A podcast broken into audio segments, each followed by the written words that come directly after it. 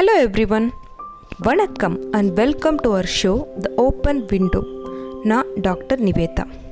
Version two point ஓவில் நாம் அடுத்து பேச போகிற டாபிக் சினம் கொள்ளுதல் அதாவது ஆங்கர் செல்லா இடத்து சினந்தீது செல்லிடத்தும் இல்லதனின் தீய பிற இது நம்ம வள்ளுவர் சொன்னது.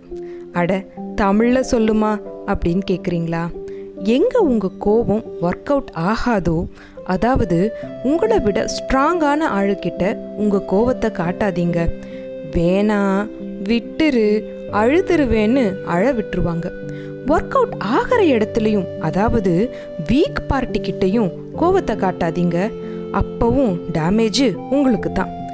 என்னங்க வள்ளுவர் இப்படி சொல்கிறாரு பாரதியார் ரௌத்திரம் பழகுன்னு சொல்கிறாரு யாரை ஃபாலோ பண்ணுறது அப்படின்னு நீங்கள் கேட்கலாம். இங்கே தான் எனக்கு பிடிச்ச ஒரு தமிழ் வார்த்தை வருது. அறச்சீற்றம்.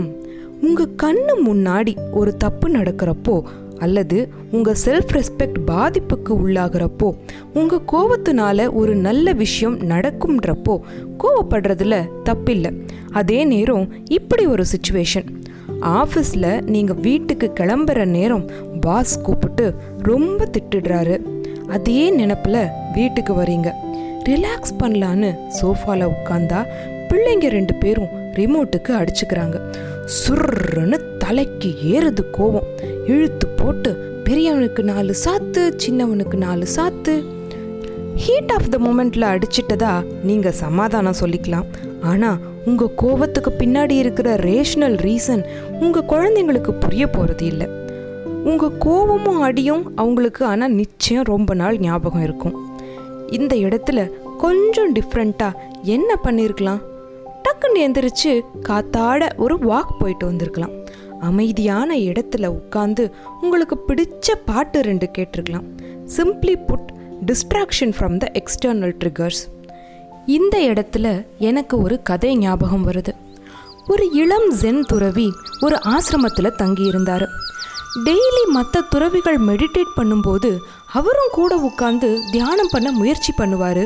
ஆனால் பறவைகளோட ஒலி ஆசிரமத்தில் இருக்கவங்களோட பேச்சு குரல்கள் இப்படி ஏதாவது ஒன்று அவரை டிஸ்ட்ராக்ட் பண்ணி அவரோட தியானத்தை கலைச்சிரும். ஒரு நாள் நிம்மதியாக தியானம் பண்ண ஒரு யோசனையை கண்டுபிடிச்சாரு. ஆசிரமத்தை ஒட்டி ஒரு பெரிய ஏரி இருந்துச்சு. அதோட நடு பகுதிக்கு போய் அந்த நிசப்தத்துக்கு நடுவில் தியானம் பண்ணலாம். அப்போதான் எந்த தொந்தரவும் இருக்காதுன்னு முடிவு பண்ணுறாரு அதே போல் செய்கிறாரு ஆழ்ந்த தியானத்தில் இருக்கிறப்போ டமார்னு ஒரு சத்தம் இவரோட போட்டு குலுங்குது.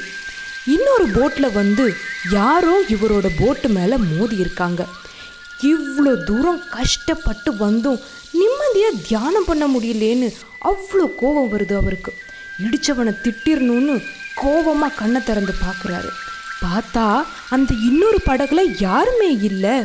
ஒரு காலி படகு காற்றுல அசைஞ்சு அசைஞ்சு ஏரியோட நடுப்பகுதிக்கு வந்திருக்கு. அந்த நிமிஷம் அவரோட கோவமெல்லாம் கரைஞ்சு போய் ஒரு உண்மை புலப்படுது. கோவம்ன்றது மற்றவங்கனால உருவாகிறது இல்லை. அது நமக்கு உள்ளேயே இருக்கிறது. அதை வெளியில் கொண்டு வர ஒரு எம்டி போட் மாதிரி ஜஸ்ட் ஒரு ட்ரிக்கர் மட்டும்தான் தேவைப்படுது நமக்கு. நமக்கு உள்ளேயே கோபம் இல்லாத பட்சத்தில் எந்த எக்ஸ்டர்னல் ஃபேக்டர்னாலையும் நம்மளை கோவப்பட வைக்க முடியாது.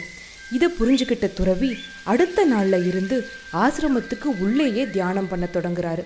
அவருக்கு உள்ளேயே அமைதின்ற உணர்வு வந்துட்ட பிறகு எந்த வெளிச்சலனமும் சத்தமும் அவரை பாதிக்கலை.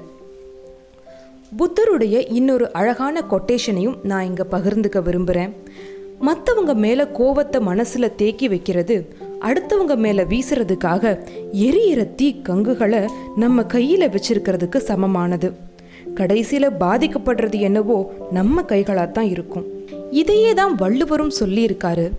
சினத்தை பொருளென்று கொண்டவன் கேடு நிலத்தரைந்தான் கைப்பிழையாதற்று அப்படின்னு.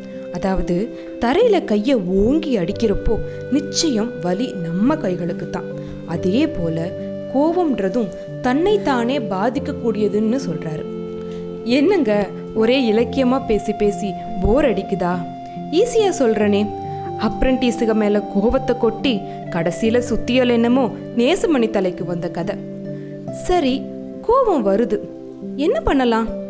ரியாக்ட் பண்ணாமல் அந்த கோவம்ன்ற எமோஷனை எங்கேஜ் பண்ணாமல் தள்ளி நின்று அப்சர்வ் பண்ணலாம். ஒரு ஆடியன்ஸ் மாதிரி. ஆஹா எனக்கு இப்போ கோபம் வருதே. ஹார்ட் பீட் எல்லாம் அதிகமாகுது பல்ஸ் எல்லாம் எகுறுது காதெல்லாம் சூடாகுது. இதோ இப்போ கொஞ்சம் கொஞ்சமாக குறையுது. ஆ இப்போ போயிருச்சு. இப்படி. நான் முன்ன சொன்னது போல அந்த இடத்த விட்டு சூழ்நிலைகளை விட்டு வேற அமைதியான இடத்துக்கு நகுந்துடலாம் ஒரு நிகழ்வு நடக்கும்போது உடனே ரியாக்ட் பண்ணாமல் அந்த பத்து நிமிஷத்தை கோவத்தை காட்டாமல் கடந்துட்டா போதுங்க. அதுக்கப்புறம் ஒரு ஃபேவரபிள் டைமில் சம்மந்தப்பட்டவங்க கிட்ட அமைதியாக பேசி எக்ஸ்பிளைன் பண்ண முடியும். ஏன்னா ரியாக்ட் பண்ணுறேன்ற பேரில் நம்ம கோவத்தில் கொட்டுற வார்த்தைகள் இருக்கே அதை நினச்சி அடுத்த அரை மணி நேரத்தில் நம்ம ரெக்ரெட் பண்ண போகிறது நிச்சயம். இந்த வார்த்தைகளோட இம்பேக்டை பற்றி நம்ம இன்னும் நிறையா பேசணுமே. விரிவாக அடுத்த எபிசோடில் பேசுவோம். நன்றி வணக்கம்.